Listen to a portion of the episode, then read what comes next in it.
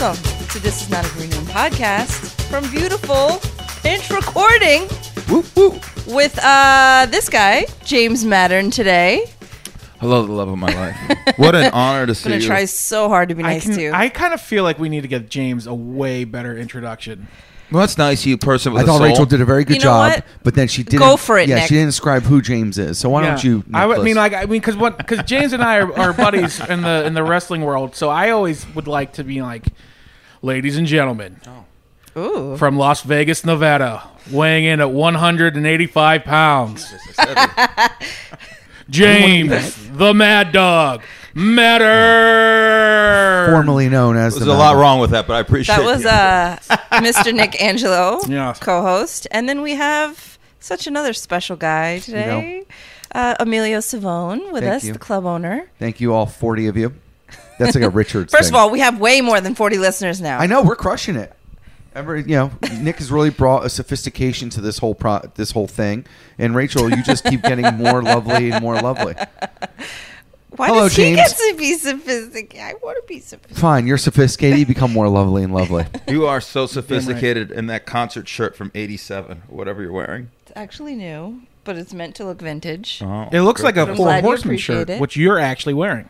Oh, I am wearing a Four Horseman shirt. James, the word on the street is that it's become difficult to get you here to do this podcast, and I'd What's like the to word know on why. that? Well, I live like in Tijuana. Like I live very far Yeah. from New York. I live at the bottom of Brooklyn. That's your fault.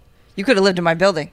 No, I could have lived in your building if you would have listened to lived me in an asking apartment. if anyone knew if an apartment no, was no, no, available no, for two calm weeks down. straight. But you waited till the 14th day to be like, "Oh my God, there's a place open," and it was too late. You meant well. I mean, for you that counts.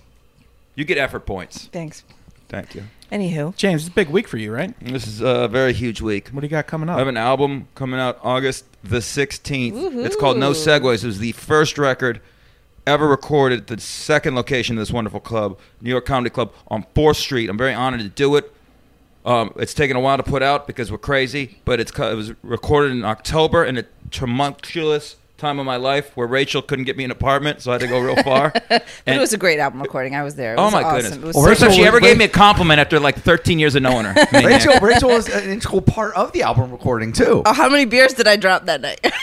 I had to. We had to edit a track because you. I could hear your voice dropping checks as I'm doing my last goddamn. She's like, "Do you want another drink? One more drink? Would you like just one more drink? Huh? What? Listen, this is to benefit you. I Would you like you one more drink I'm during this live recording? You, have a could hear- live recording. Would you like one more? You could You've hear. never seen an audience member uh, shush the waitress. you could hear me at one point in the raw recording of the first show. You can, first of all, I can because I know me can hear a pause where I'm starting to cook and process what's going on. I'm like, is there checks? What is going on? I just need to land this. I forgot to put it. I went into it. I thought everyone knows this is a joke. What are we doing? And then at one point, I just go, "Hey, Rach, can we wait?" And you just said, "Oh yeah, yeah, yeah." oh, like I could see your face through the recording. First of a moment of humility and embarrassment for once in your life. First of all, second of all, and third of all, Andrew told me to drop, so it's really his fault. I would not have dropped until I got the word. he's not on the mic, and you are, so you have to pay the piper. And James, who? uh So who did you end up? Uh, who was involved in the album? Meaning, like who? Uh, who's your label? Uh, why did you choose that label? What was the process of the album? And I'm asking this for for specific reasons. I know that this was a, a big thing for you. So, So as it is for most comics. Comedy Records, man, out of Toronto. Um, Barry reached out to me. I believe you probably had something to do with that. I think you did, and I appreciate I that. legit wasn't asking that because of that reason, but you knew Barry before me, did you? A not? little bit, yes. And he was good. He called me for coffee. I was gonna listen. I was actually gonna take meetings with other people, Mm-hmm. and then uh, I'm sitting with Barry in this this nice coffee in a swank neighborhood. By that I mean three blocks from the club, and um, he brought up something really, really crazy, man. He was like, "Hey, man, here's the thing. I want it to be on on to get radio. I want you to make money." But don't do it just for that. Make this the best record ever, and if no one listens to it, fine. But he's like, make this your 36 chambers. He compared making my uh, comedy album to Wu-Tang? doing a Wu. But he, Did he say that? wants you to put the effort. You are making something that is going to last. So if I get hit by a car, God forbid, on the way out here, that album will be uh, will live on, but I'll be gone. 30 years from now, it'll still be in the cloud. So put your best effort and make the best record you can make. Didn't and it- at that did- point, I go, I'm not taking any meetings. This is the guy for me. So. Mm-hmm. Did Barry actually make the 36 Yes, he did. And then I said like Paul's Boutique, but I don't think he's as big a Beastie Boys fan as me. But it's fine. Well, we should give them a shout out. You know, Barry Taylor runs a uh, Comedy a- Records. a- Comedy Records, which is a label. What? A, first of all, fantastic name. How Yeah. he got that name, Comedy Records, is beyond me. It's I'm sure he thought about it for a long time. In the Yeah. world, in the world of SEO and Google search, that is by far the best. Yeah, but Barry's uh, Barry really is like one of the good dudes. He's salt of the earth, and uh, he has a great roster of comedians that he works with. He he uh, not only does you know recordings, but he also manages a lot of the good Toronto comics. Has worked with guys like Nathan and Berg, and so it was delightful to have you uh, do it with him, especially. But was um, great. And how was your preparation to the album recording? Because again, you take things very, very seriously. You know, you you put your whole heart and soul into every project that you do. so this is a big thing for you, right? Tonight, uh, having a party and releasing the album and all this stuff. So, what was the process like for you? So it was uh, it was weird because I was hosting a lot. That's what I do, and I also was in the. So it was like the craziest month of my life. So I was in the midst of uh, auditioning for a warm up job, which would have ca- changed my life. So that's a whole week of doing that. I then had to host to make my my bills. I moved into a studio in Sunset Park, Brooklyn, that I thought was agreed upon as a sublet. I two days before I move, I find out that um, the landlord won't let me move in. I'm t- 20 minutes from going to Philly to do road gigs. I almost had to cancel that. The guy smoothed it over, said, You're good, man. Just meet the guy next week, man. He gets it. He was just a little nervous. He'll probably raise the rent a little more. Cool. I wait a whole week moving in. The day before I audition for this warm up gig to start this long week where I'm getting up early and doing this, um, he says I have to vacate and he won't even meet me and starts talking like I'm a criminal, like I like I broke in. And I had to start searching for an apartment. It was just very frantic. And then in two weeks, I'm recording an album, and I don't know where I'm living. And I'm also trying to get a job that could change my life. And it was just uh, Looney very Tunes. difficult, and it was very hard to even care about like this thing that you had set. We'd moved back the date several times when we were recording. This was now to go. This was going to happen. You couldn't get half pregnant at this point. We were doing this, and um, it seemed like everything was in absolute chaos. And so the day of, uh, this guy, I believe, uh, either I called you or you called me. I think you called me, which is a rarity, and I think you just sensed it. And I was toying with not going.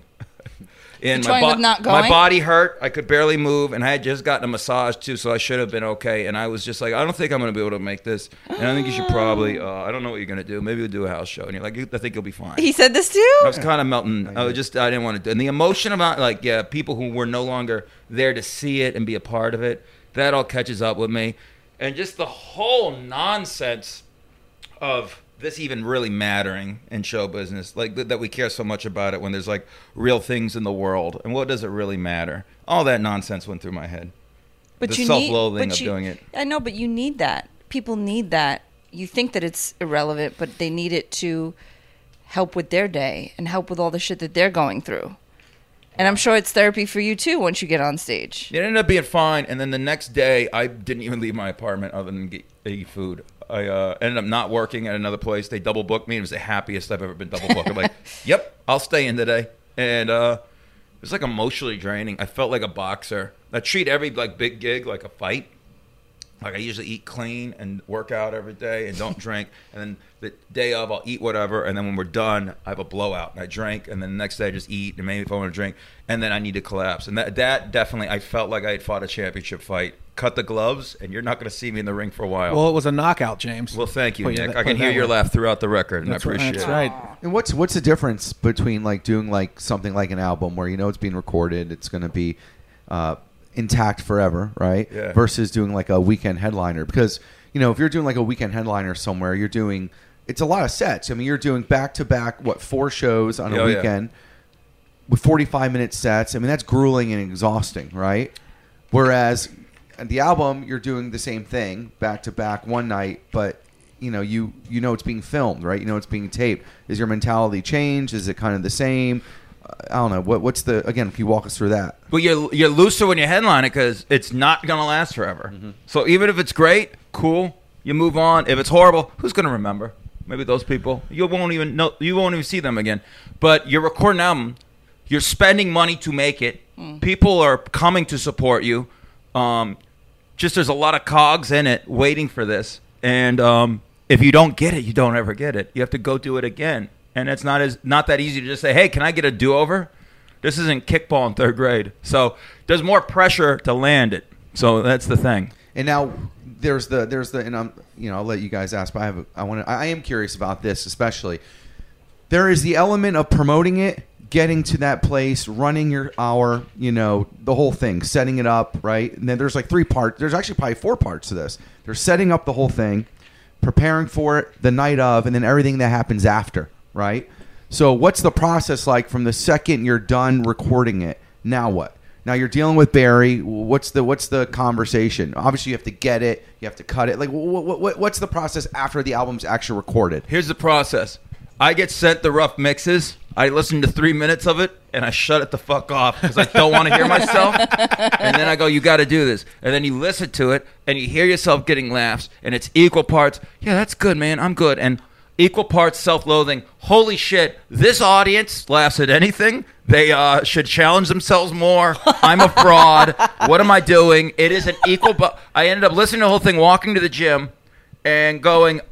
I, I should probably quit this. This is crazy. This is a fraud. I don't know what to do. And then I didn't listen to it again forever. Is then, it is it just hearing yourself back, like because you don't normally do? Do But- you normally do that? No, and that just there's I had already uh, thought of better ways to tell jokes and hooks, and I think I, I loved the line, but it was still hit, and we we're gonna keep it in. But it's like, oh no, I could do that better. It's just. I, I feel good, ironically, and I'm not comparing myself to this genius, but even a genius goes through this. So that's that's a healthy thing to know. Right. Is I watched a documentary, Big Shock, on uh, Goodfellas, and Martin Scorsese's at the premiere with Nicholas Pileggi, the writer. They're in goddamn tuxedos at the Ziegfeld. And three minutes in, he's like, "See, we could have done this. I could have edited that. We, if we would have got one more stab at it." And Pileggi had to go, "We're in tuxedos. Just enjoy it, Marty." But it's great that that's like that you're in company with with someone who like that who gives a like even Yeah. Martin Scorsese wasn't happy with arguably the greatest movie of all time. That's great. 'cause You don't want to settle, and you always want to strive to be better, but don't let it hang up on you either. You know, You gotta move on. Yeah, got to move forward. I want to. What I want to talk about, it's probably how you got the title to the album. Um, we talked about this before, right before you recorded, as uh as you're turning your Hey, hey, hey. There's there's a lot of drink war going on. at table. Um, you're you're you're a host you know and for my money you're the best host in new york city and i'm not just saying that because you're my buddy like i think a lot of people would agree with that and because No, of that I, I love him. you know. because of that you're doing a lot of crowd work you know you're every every time you're on stage it's different because every audience is different how did that how did doing that all the time go into actually recording an album of material Yo, it's just like difficult because it's uh I don't ever it, do big chunks. Mm-hmm. I mean, I'll headline here and there on the road, but um, it's not my natural muscle, and so yeah, it's it was weird even to practice. Like, how do you do it?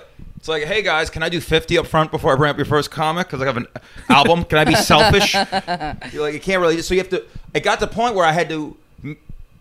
I don't want to say sacrifice the the greater good of the show because that's my job as a host, but that's my bookings for the week, and I have to figure out how to practice a few jokes, whether it's appropriate for this crowd or not. I have to sneak in a few minutes, so I'm pr- so I at least have said it a couple times before I go into that Friday where we recorded it. So it was kind of a weird thing. I couldn't just do a set that was gonna automatically work or whatever or fit perfectly because I needed to make sure I got some reps, like at the gym. So it was a real tough decision because I don't ever want to make a bad decision and hurt the overall show because my job is to um, anchor the ship for everyone else Yeah. every- and help make everyone else the best they can be. I think you even said before the the recording, at least the one I was at, you were like, "Hey, listen, I want to dive into the crowd. I want to talk to you, but let's just get through this. let's get through this, Yeah. and then we'll do, do some Q and A." Yeah, yeah, yeah. So we did that, that and that we were thinking of keeping that in, in but uh, the second show, that audience clearly wanted more crowd work. and when I did that, I mean, there's probably about 20, 30 minutes of fucking around that worked on that show that we could have put on the record, but we didn't. Yo, man, bonus content. What y'all want? Yeah. So you, wait, are you guys not going to release some sort of? Uh, I don't think so. Not as now, but maybe who knows, baby. Do you feel like the first one? Did you like the first one or the second one better? First one was by far better. Why is that? Like I'm there for most of them, and like I know we have two, but it's it seems to be always First one. always the first one. You're more. And more you would think you, but in I the would second one, and it's not as not as crisp. It could be that the fact that everyone's already says you already got it, and Yeah. so then you, it, it's almost like you cut part of the glove as a boxer. Yeah. Um, I could just tell, just sitting in the back, that they just didn't have the same energy. I think a lot of people did not know what they were into, that they were going to an album recording. And Well, I so also it's one think of the things- later audience plays into it. It's a little. There's more. There's just more intangibles that happen. And you go to an earlier crowd, even though it's eight o'clock, it's not that early. Or when we do our seven o'clocks, right? The, those audiences, I mean, they're there. They're attentive. They're they're not as much of a drinking audience. When you get the nine fifteen or the ten thirty crowd, they're a little rowdy. They've been rowdier. boozing a little bit. They're a little mm. rowdy, and I think A couple drinks at supper. and I think the performer realizes, okay, Supper. there's just a different buzz. There's just a different. It's a different energy, and I think it speaks to just when you do something when it's your first time up. Again, if you think of an athlete, right? I mean, if if you're doing a double header at a baseball game, you're just gonna be more fresh in that first game, even though you might be more relaxed in the second. You're- you're the first beat. game, you're just you're just you're everything is just so you're, You're, just also going. you're also a sense relieved after the first one goes Yeah. well, and you know you got it in the can. You're like, fuck, let's just have a little bit of fun. Yeah, it's I've struggled with that in general, like on weekends, because I end up hosting or working usually uh, uh, two or three, sometimes four times in a night, and it is real tough to host one show and come back. So I'm like, there's things I do now that I've adopted that are like mentally to get me correct, and even diet wise, as crazy as it seems. But it's like a difficult thing. So a night like that, though, I now have to. I'm shaking hands because people are coming in and out and mm-hmm. saying hi. There's people who came to see you on the first show, and you got to give them love. But you're also, I should treat this like a fight and get ready for the next one. And I probably didn't prep myself as well as I should have. I, it was fine. It, we did what we did, and the record's going to be okay. Well, how could you if you've been going you were going through like the craziest It shit ever? rough. It must have been really hard to prepare. Luckily, I found an apartment, and I wasn't going to be homeless in a week, but it was getting close. Now, James, was being a host something that you wanted to? Because you are the established host in the city. Was this something that you set out to do, or were you like, you know what, this is my lane. This is what I'm really good at. Never thought this was going to happen, and plenty of people told me it wouldn't happen, and I was told that I could not do jokes. And then I started doing jokes, and then I heard that I shouldn't do jokes, and it was kind of like uh, the next evolution for me was to get to this, where I could host, but also have some all right material. And so, putting out an album, in a sense, is about a uh, validation. Man, that is not English, but whatever. Validation of me as a uh, not just a host, but as an actual comedian. And it's also an fu to people who told me what my lane was and told me um, what the rules were for me. There's no rules. I'll do whatever I want, and I'll go uh, whatever lane I, I want to go into, man, that I feel is correct. Uh, I listened to the Muse, and this is what the Muse told me to do. It was time to put out a record, and we did, and I'm very happy about it. I don't know if people are gonna like it. I hope um, that is now the uh, big fear of uh, that uh, I'll get like some bad review, but it shouldn't matter. I put in the work. It's a part of me. It's it's it, the magic's there. It feels like it'll be all right. But uh, there that is the scary part. Maybe people don't like it, but whatever. Even if they don't, Comedy then there's, Records loves there's gonna it, be I'm another sure, one. right? So that's all that matters. Yeah, I mean, of course, Are you then I can pre- tell are it's you prepping good. for the second one already? Yeah, I think, and it's I think it's probably gonna be the better record. Well, what, I- I hap- could what happens Why? if everybody loves this record and then you're gonna have to be homeless again just to get that Oh, get that energy. get to get that mojo? Buddy, there'll be something. Believe me, there'll be something. um, you said something, and I, I wanted I wanted to talk about this uh, right before you said you were about you were auditioning for a warm up gig. Yeah, yeah. I want to talk about that because we don't really ever talk about warm up gigs. If you don't want to, just say no. No, baby, I But- say yes. Yes. Um, explain to our listeners who may not know what even the hell this is. I mean, if you've never watched Crashing, you may not know what the hell a warm up gig is. So you go out before they tape a TV show with a live audience, and you're like, "Hey guys, you know blah blah blah,", blah," and you do that. I do it a little different because I try to be um, artistic still in that. But like, uh, my job is to get them ready to be a part of an audience and get captured, having excitement on the air for like a daytime show, or to laugh at punchlines on a late night show, or for like a comedy taping. Yeah. And it's like what I did up north for a week. And they do that before just about every live studio audience, right? Yeah, but sometimes they don't and pay during for one. commercial breaks and like stuff like that, just to keep them like active and like You just poke them the whole time. yeah. Yeah, well, it's an experience for them, and they're going to like a live. Like I was at the uh, Daily Show recently, and you know, it's it's you know that's that again. Like you're watching the Daily Show on TV, you have to you're not realizing there's a an audience there that's there for like three hours, And what are they supposed to do? Just sit there? I mean, that's an experience. So the warm up guy is there to create an experience for them and make it, you know, more of fun and interesting, entertaining, and engaged and all that stuff. So Well, how different is that from doing your stand up?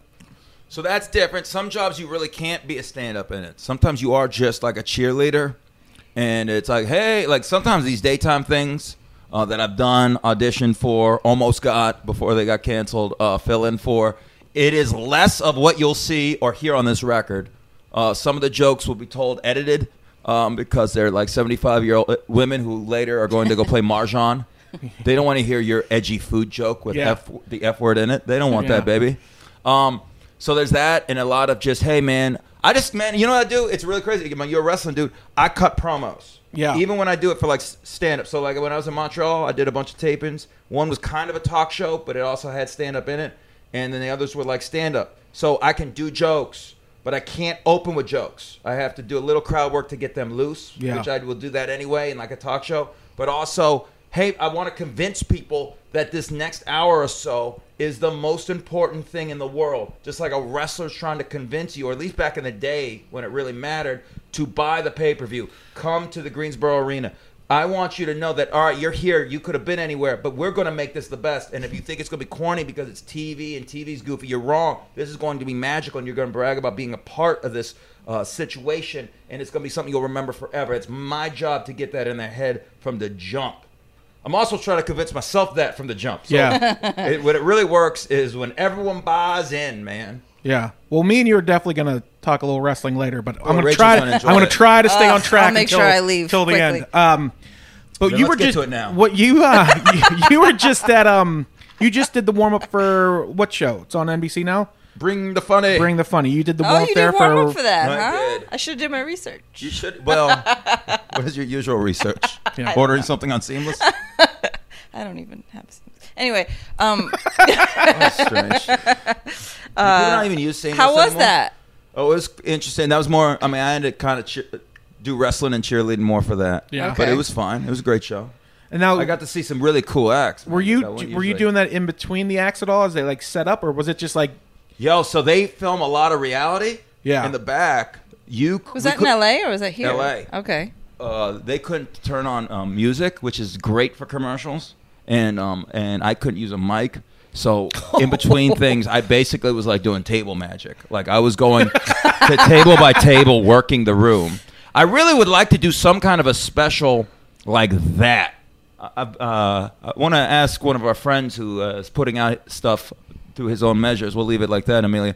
About that would be an interesting like stand-up special. Just get forty people in a room and like 15, 20 tables, and people, uh, guys, just basically working individually throughout the room, and you just film that and put out the best like thirty minutes of that because it, it wasn't like the ideal way to do it, but I did notice I've done similar stuff in the past. There are some real things. It's like a real fight or flight to keep them engaged and to be charming and funny there. And there was some things that came out of me that I was very happy with. I'm like, wow, this was only the only way I would it would come out of me is because I knew I had to do this and there was no other option. It was kind of like the old Reservoir line, uh, Reservoir Dogs line. Sometimes you got to shit your pants and jump in. Yeah. I'm go. sure there's parts of it that you really appreciate. I know you said there was a lot of great acts on there.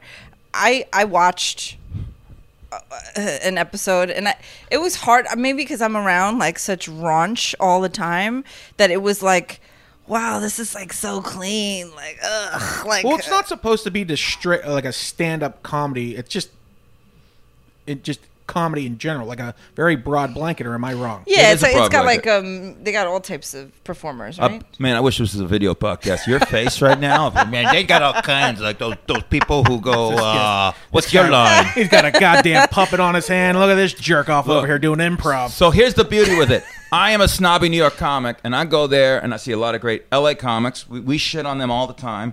They're doing their thing. Um, we usually hate the clean cut comics. I saw people work clean; they were great. We love to hate on magicians. Saw some really dope magicians. There's a, Jared Fell is a unique, edgy punk rock dude. I drank with him my last night there at the comedy store, and one of his buddies from Australia, who's a fucking riot. That dude. Shout out to you. Don't remember your name. You probably don't either, based on what I saw that night. But you're a good dude, man. Um, I saw sketch. We hate sketch. We hate improv. I saw some really unbelievable acts there, man. So you give me a new respect for. Yes, and some musical acts, and it just reminds you that comedy can be once again whatever the fuck you want it to be. There should be no limits. And you don't have to do those things you don't like, Yeah. but other people do like it, and they're going to do the best. And I saw it, man, and I get it. I I don't like working like filthy, filthy, and I try to reduce cursing on stage. In real life, fuck it, I like to curse as much as I can, but on stage I try not to. But um, there is that stigma that when people don't curse, they're not good or not edgy. I mean, and that's just a fallacy. I mean, some I think people it's a bigger skill to Yes. be able to be funny and be clean. but but if it's not your lane, it's difficult then to take it one level and then have to think hard about not cursing. So that's difficult. But I mean, Gaffigan and Bargatze are beasts, and they don't curse. And Ryan Hamilton, beast, he don't curse. You know, and they're just great. It's like, you know, it, but it, it was a great lesson to learn how big our community is and how all encompassing and how unique people can be. And I really liked it. I can't tell you who makes the final, um, but I was very impressed with what I saw, man. There's some interesting choices, and I uh, became fans of them. Can Yeah. you say if it was a New York or an LA comic who made the final? I can't say nothing. I mean, if it's funny, it's funny, right? Yeah, there's a lot of snobbery in comedy. You know, Yeah. I've never heard that I before. think there, it's, it is it is pretty unbelievable. You know, I mean, the reality is just be as long as you're funny. I mean, people are always trying to dissect it. Oh, well, this joke is hack, or what he's doing is a, or she, or he or she is doing is a is a trick, or that's that, or this is that. I mean, remember back in the day, like every comedy club used to have like a prop comic. Oh, you Oh, know, or that's like my there- next there, was album. like, but to your point, there was that'd be weird. That'd Rachel be you're like, great. oh, Mad props. I would be a great prop comic. no, but it's but it's true, man, and it's like you know that's as awesome as the New York comedy scene is. It is kind of refreshing to go sometimes outside the city because there are people doing other shit a lot of times outside of New York, especially because there isn't that much of like the ridicule that you're gonna get. I mean, New York comics are ruthless. They Yeah, will vicious. ridicule you to death, and they and, and sometimes I do think comics forget they play so much to the back of the room.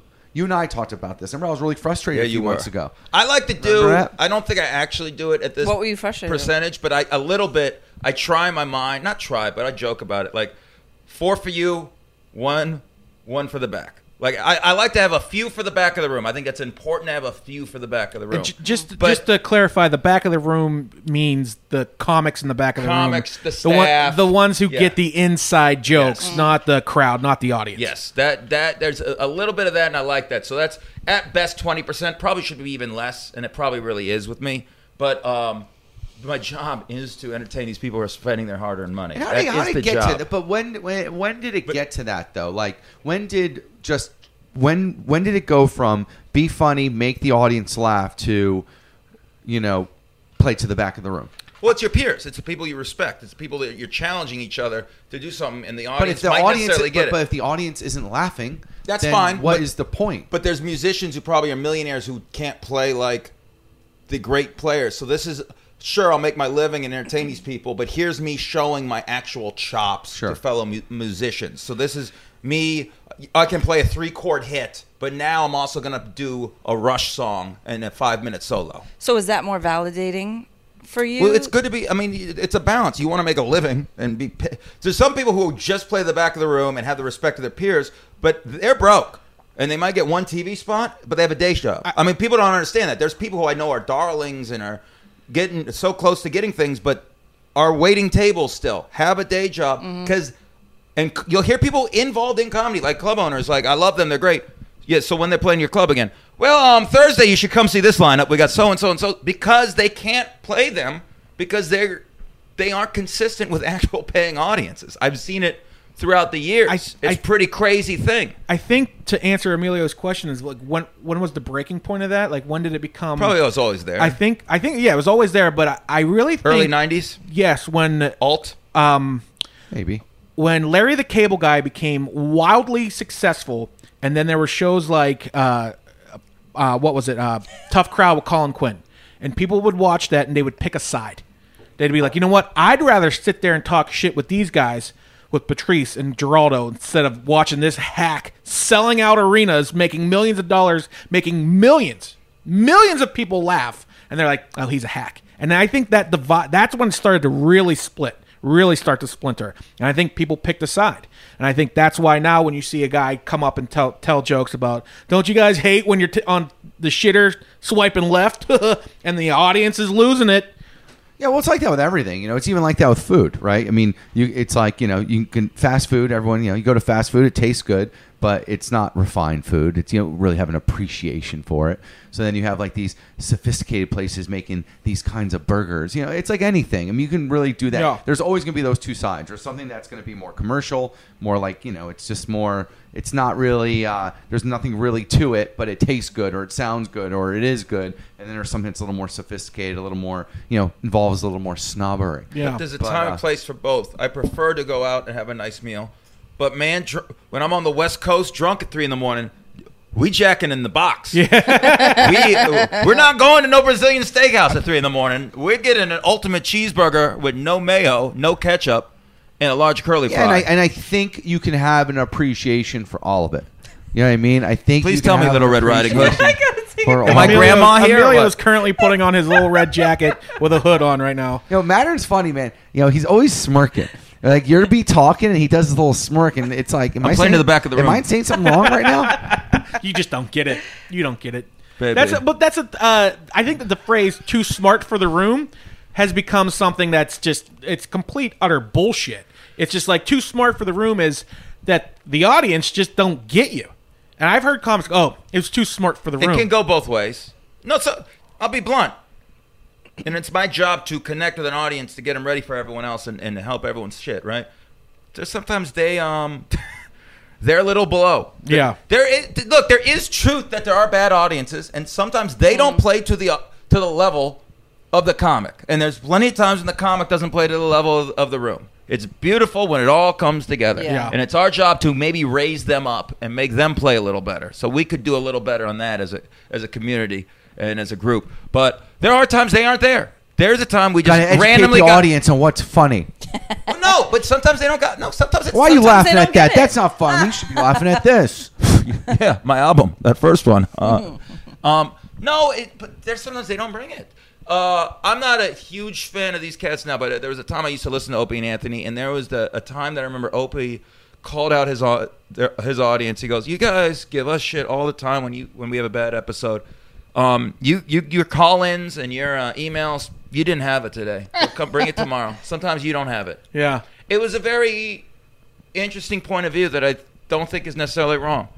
Sometimes you just got the random group of 30 to 200 people who just were did not mesh together. There man, there is an energy that gets created the minute people sit down as they're ordering drinks, before they order drinks, after they order drinks, before the the the, uh, the first comic goes on.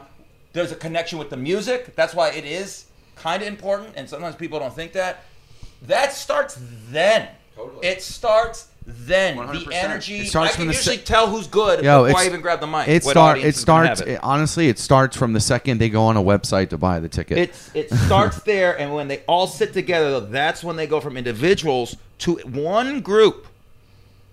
So, and sometimes they don't come together. Sometimes they stay a bunch of individuals, and those shows aren't great. Hmm. It, that's just what it is. Like it's an interesting thing. One thing I noticed this week in particular, we've had a gazillion people come back, like come back like two and three A times. lot of people do. for well, you know, it's it's you know it, we're we're pushing hard the anniversary stuff. We're doing a lot of loyalty stuff. you No, know. but like it's not even like real. I mean, it probably is sort of about that, but it's like people are just like, I fucking loved it, yeah, and like this was like the and or I had people stay on Sunday for all three shows. Yeah. like it's like that's like ten hours of comedy. yeah, So I mean, yeah. Well, you know, I I think or six. I think. uh Well, again, like, no, it's listen, than- I because I, I I genuinely believe, you know, people will say, you know, there's that discussion of is Netflix and all these other platforms and streaming is it going to hurt the live comedy experience? And I, you know, I tend to be a little more of an idealist and more positive, but I think it's the other way. Right. I think it's going to help the live experience because I think people have so much access to comics or artists now, be it listening to an album or listening to a podcast or whatever, that they want everything now people want to feel like they're i think that whole festival kind of setup you know people like being at places for long times it's not like back in the day where people i think people's attention spans even though they maybe can only really pay attention for like a few minutes i think they want to be part of something longer. I think if you tell if someone has the ability to stick around and just hang out for 10 hours at a comedy venue or a music venue, they will mm-hmm. versus kicking them out after an hour and a half or 2 hours. You know what I mean? That's Because- absolutely valid. Yeah. Festivals are huge. When the music industry was Totally. going under, now people are going to live shows because it is a shared experience in that moment. But Yes. now festivals are huge too because it is a huge. We're going to get a lot of stuff. We might not like it all, but we're getting more bang for the buck, and we're sharing it with a bunch of people. What a brilliant way to look at it, and that's probably a good reason why lineups should not be. Some clubs forever would book the same exact lineup sp- on the weekends. And you know, weekends you probably people aren't going to stay the whole time. But it's nice knowing that you could stay in a venue all day and just mm-hmm. see a million things Totally. that are completely different. or if you do see an act on the next show that was on the first, that that act's going to mix it up. I always am. I always keep that in Think my about it. When we were kids and you went to go see a movie, I mean, how many, how many of- of the four of us did you guys ever stay at the theaters all day and jump from one movie? Bunny to another hop, to another baby. movie? No, but we used to call bunny hop. I'm telling you, if People you did, can but create an experience, You don't remember much. people want us. They people don't want to leave. They really don't want to leave. If they go somewhere and you make them feel like that they can stick around for 10 hours, they will do that more so than not. I really believe that. Look at Skankfest, man. Skank, I mean, every they're, everything I think. I think that festival concept, if you can kind of tap into that kind of idea and and and and, and just kind of really grab onto that, people they, they kind of lean in that way. Well, and they're getting more immersed in comedy, similar to like getting immersed in a music festival. It's like yes. You want to just keep going and keep going, keep going. But before it was like so like Well, because also you didn't dry. really listen. You didn't really know the comics as well. Mm-hmm. Comics now are really kind of becoming like Personalities They can, yeah, they're creating their own little thing. With the podcasting has been really, really big. You know, and, and I see it firsthand. You know, like we do when we do the roast battles, we push. We do the eight thirty show, and we always try to have people that are going to be judging or roasting on that 8:30 show, right? They're doing stand up. And then we always tell them, "Hey, if you like this show, these guys are going to be doing something totally different in the next show. You know, they're going to be judging. These guys are roasting. Uh, you know, Nico's going to be, you know, the last comic's going to be hosting. So you're going to be seeing a lot of the same people, but doing totally different shit. And we'll get like 20 people stay, you know, and, and and then you have a guy like if you throw someone like an Andrew Scholes on that 8:30, i- people are fucking there for him. Mm-hmm. You know, it's like it, it's it's it becomes a very good experience for you people. say his You know, name funny. I've been friends with him for ten years. Is he Scholes and not Schultz? Schultz. I don't think it's Schultz because there's no T. It's Schultz. It's Scholes. Schultz. S C H U L Z. I've called him Schultz for years. Whatever, Have you seen the I'll new Schultz. Tarantino? Uh, Schwartz. Oh, He's seen the new Tarantino three times. Three times. I have, But I, not, I have not seen it yet. I've only seen the ending twice though, because I had to leave to make seven Are you o'clock at your club. the microphone with your mouth. yeah, I'm gonna put my tongue in it too. And here's the other thing too. I think this is what I think. This is what's Weird really person. great about comedy now. I think versus 15 years ago.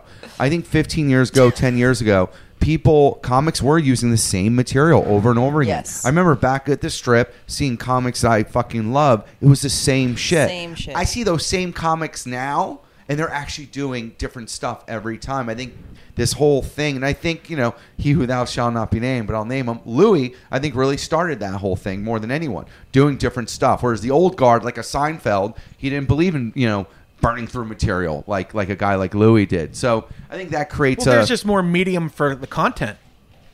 Well, it's content, but it's also you're, you, you. The thing is, are you really the same person when you wrote that joke two years ago? Right. I know it's going to take it pretentious, but we are artists. I mean, we are more like the uh, carpenters of of artists. Like there is a little bit more workmanship and union clock in, clock out with us, but we're still artists. So it's like you do tell a joke a million times, Yeah. over and over. It's it'll be more effective if it still somewhat matters in your heart. And years go on, and it, you might have distance from the honest place it came from. You know, Yeah. and it, the key is to try and write personal, right? And so I, I saw I saw a comic do a joke that they they've been doing for years. He's like, he he finished. He just got done finished about all the the, the jokes about his girlfriend. Yeah. And then he's like, uh, now I'm going to move into jokes where I wrote when I was single. So let's just pretend I didn't say last 15 minutes. And I just thought that was so funny. Just being like, yeah. so here's a own it. joke about me being single that happened five years ago. And it was just, I thought it was hilarious. I just thought the honesty of that was just brilliant. Well, that's good that they did that. Yeah. And James, how long have you been doing comedy in New York for? since 06. Wow, so you've been doing it for 13 years. Now, other than your name changing a few times, what has been the biggest? what what are the differences you've been seeing in the comedy landscape? I like asking these questions. Well, I think James is the best guy to ask this question Become to. such an Ed Bradley. What a journalist you well, are. you're the best guy to ask this question to because I always say you're you're everyone's sixth man, right? You're every club's sixth. Well, you are basically kind. the staff. You're the Well, that's uh, nice. you're like the extra staff at every club because you are the host at pretty much every club in the city. So I don't know where where, where I'm like a the- player coach. Where is the state of comedy right now? The state of the comedian. Oh, okay. Uh, I think it's healthy.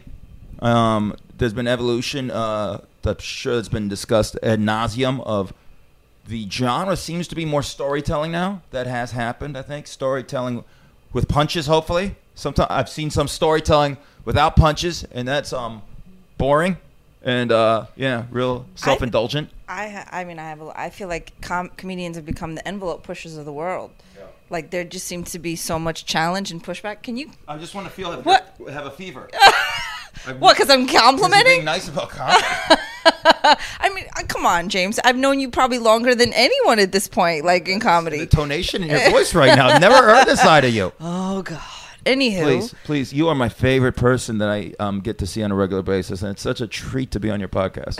okay. See, I was supposed to be the one that was supposed to be fake nice to I'm you today. full of love in my little TikTok here. tables have turned. Um, no, but I, I like I just like Emilio said, it was nothing but the same set over and over. And I could I could have rehearsed it. I could have done it for them, but now I just Well, I also good. think probably because Rachel, um, I think the comic didn't have to reinvent themselves as much because the audience again didn't have that much access to them. So it was different audiences all the time. I mean, I remember when we would, um, you know, promote uh, the comic strip back in the day. We used to promote hard in the neighborhood. And people would, you know, we did, we would give away like eight tickets for 20 bucks, right? And people would always say to us, like, you know, I already Bargain. went. And, you know, I try to go again and I heard all the same stuff. And it's just like, there's no point in going more than once. Whereas now, I feel like we do get, like you said, so much repeat because they are seeing comedians always working And on doing totally and trying yeah. new stuff.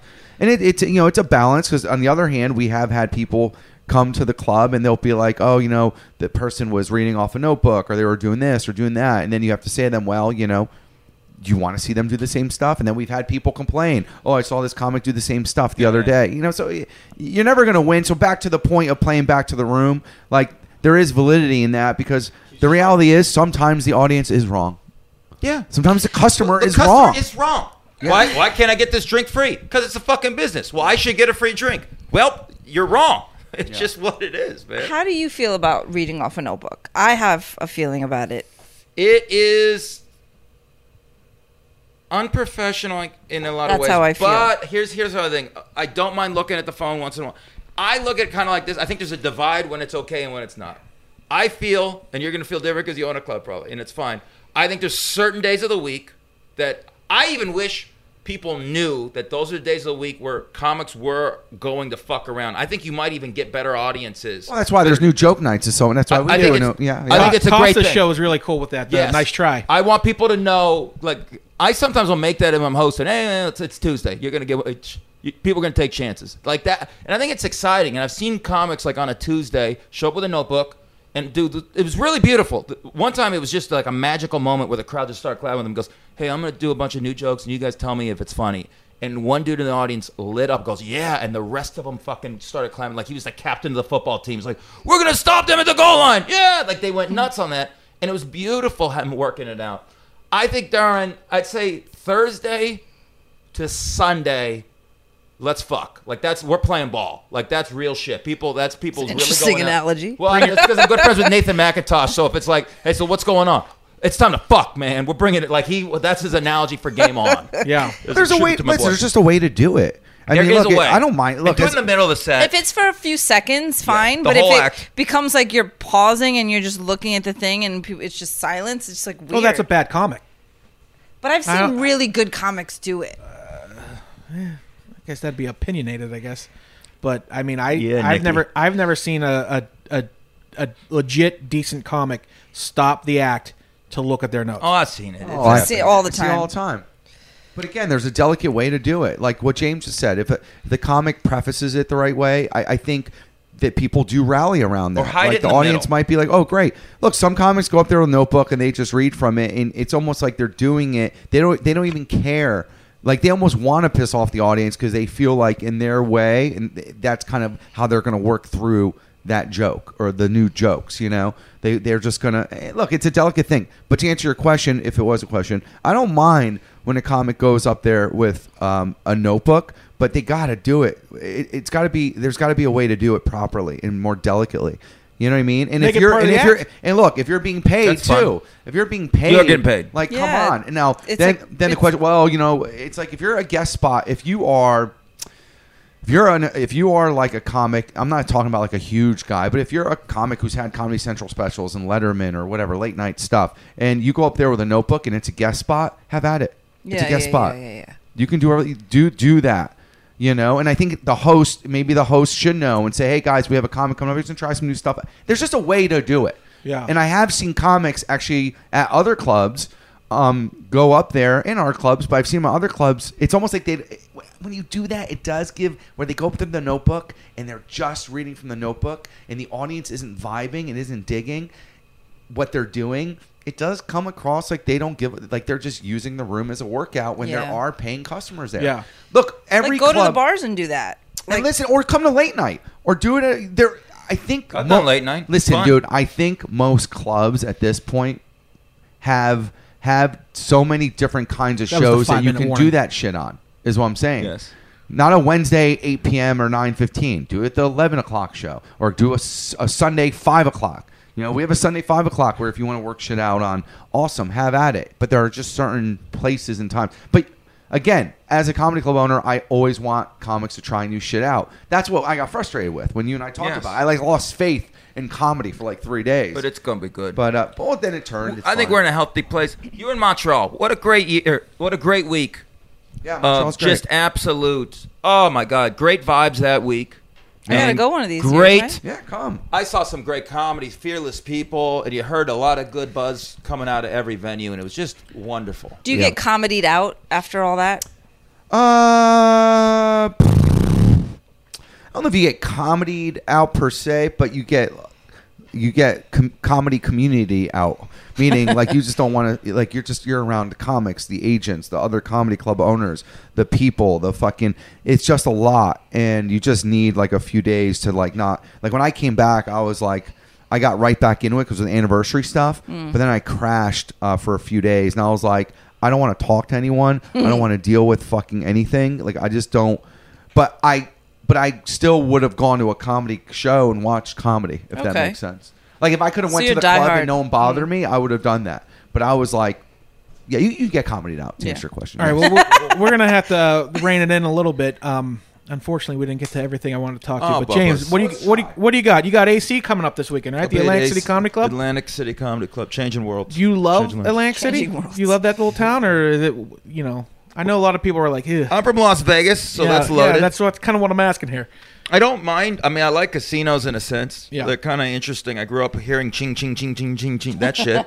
so it's it's that's how I sleep at night. So that'll be fun. Yeah. So when you go to AC, are you? Is there like an inferior? Do you have like, oh, this is fucking the miners? I'm Vegas, baby. It's kind of a it's kind of a dirty Vegas. It's kind of like what uh, Fremont Street was before the uh, it became a a real low level dirty Disneyland. Yeah, but it's interesting. Old Vegas. So Atlantic City is like Old Vegas. Without the, the the but Fremont has become an interesting place though. Old Vegas, they they put that dome over it. They tried to clean it up a bit, and then you can go a block off, and it's restaurants and bars from New York and L.A. But then They- you go three more blocks or less than, and you can get stabbed while someone's selling you crack. They also have a restaurant where if you're over 300 pounds, you eat for free. That's fun. What? Yeah, it's like called the Heart Attack or something. Oh, yeah, the heart attack grill. Yeah. yeah. That's good. Encourage, encourage it. yeah, it's like, well, I was I was a shy I was a shy like 15 pounds under, so I had to pay for my dinner. Gives Do you they something to weigh work you for. when you go Yeah. in? I, I don't know. I don't know. We didn't we didn't actually go in. I It would was think just- so. Yeah. I mean, I think it's Yikes. kind of just like a fun gimmick, but whatever. We're not here to talk about that. But so, anyways, um, well, James, when is your album being officially released? It is coming out August 16th. Comedy Records, soon. iTunes. You can pre-buy it August 9th. You can buy it, and then in a week, it's going to be in your goddamn iTunes and it's and you'll be like, oh my goodness, look at that host, or listen to that host. He's doing his thing and putting out material. This has been a journey. 2001, bombing in bars in LA where, or in Vegas where people were pissing away their rent money and their their meth money on um, video poker machines, trying to get their attention, but uh, leaving uh, for breaks from restaurant jobs to go bomb for 10 minutes at another casino. Um, years of that, years of struggling in front of the family and friends and people saying you'll never do nothing. Years of not getting arrested here. This is a culmination, man. This is an album. This is a testament. This is what I'm giving to the world. And hopefully it's a good shot, but I feel good about it. It's uh, if you ever felt like you were the underdog. If you've seen the new uh, Tarantino movie, have you ever felt like the character Easy Breezy that DiCaprio talks about in the novel? Slight spoiler. That's Relax. we, it's everybody. Everyone feels like they're easy breezy, but I definitely have been easy breezy my whole life. Maybe never even got to that chance. Here is the chance. Um, you'll be able to relate to this, and it's all over the place, just like most of our minds. Have fun with this. Um, it's meant a lot to me. I'd love for you all to come in for the uh, for the victory It lap. it was No a- it was a segues, good right? one. no segue. Trust me, I'd love to say something bad, but I can't. oh, you will. Give No it time. Segue. days James early. Madden album coming out August 16th. August 16th. 816. 18 years in the making. Years in the making. 816 means a lot. I grew up a Niners fan. 8 Steve Young. 16 Oh. Joe Montana. Put those together. Five Super Bowl rings. Five Super Wait, Bowl wait, are you still a Niners fan? no, man, I'm a You're a Raiders, Raiders fan, fan because now. they're moving to Las Vegas, baby. You been you were a Raiders fan before they were moving to Vegas. I thought. Yeah, well, I, it, it was one of those things that always I should have been because my uncles are. I, I, I drink coffee out of Raider mugs when I come back for the holidays, and it's cool. Raiders fans are interesting because people think of them as just like straight up like um, people who drink Maniacs? blood from your neck. yeah. yeah, but they're basically two groups. So it's like your your crazy people and like your chulo gangsters and like straight clean cut businessmen, which is like a couple of my uncles. So it's what it is. Like, hey, how how are you? They're also a Raiders fan with, hey man, I'm gonna stab you. Yo, Kenny Stabler was the shit. Just like that's it. Don't get frostbite. All right, well, Oh, give me your smart. IG and Twitter and all that stuff too. James L. Mattern. I think there's an underscore. Y'all adults, you'll figure it out, man. Thank you, James. What a treat, Rachel. What a treat Can I just tell you been. to hang out with such quality human beings, and especially you being the four person of that. I wouldn't say uh, four man because I don't want to f- offend anybody, but um, four person. No, Fine. whatever. Well, you got to roll. You know what? It was a Four treat. horsemen. The four Four- horsemen.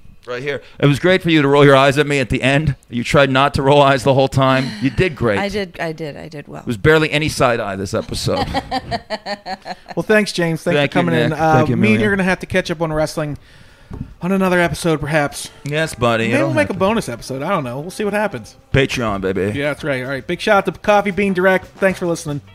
Thank you for listening to This Is Not a Green Room. We are available wherever you get your podcasts, including Stitcher, SoundCloud, Apple Podcasts, and iTunes, as well as the Laughable app. And wherever you're listening to us, please subscribe and give us a five star rating so that other people can find us and love us too. You can find us online at Not a Green Room on Instagram and Twitter, and you can check out the club at New York Comedy on Twitter and NY Comedy Club on Facebook and Instagram.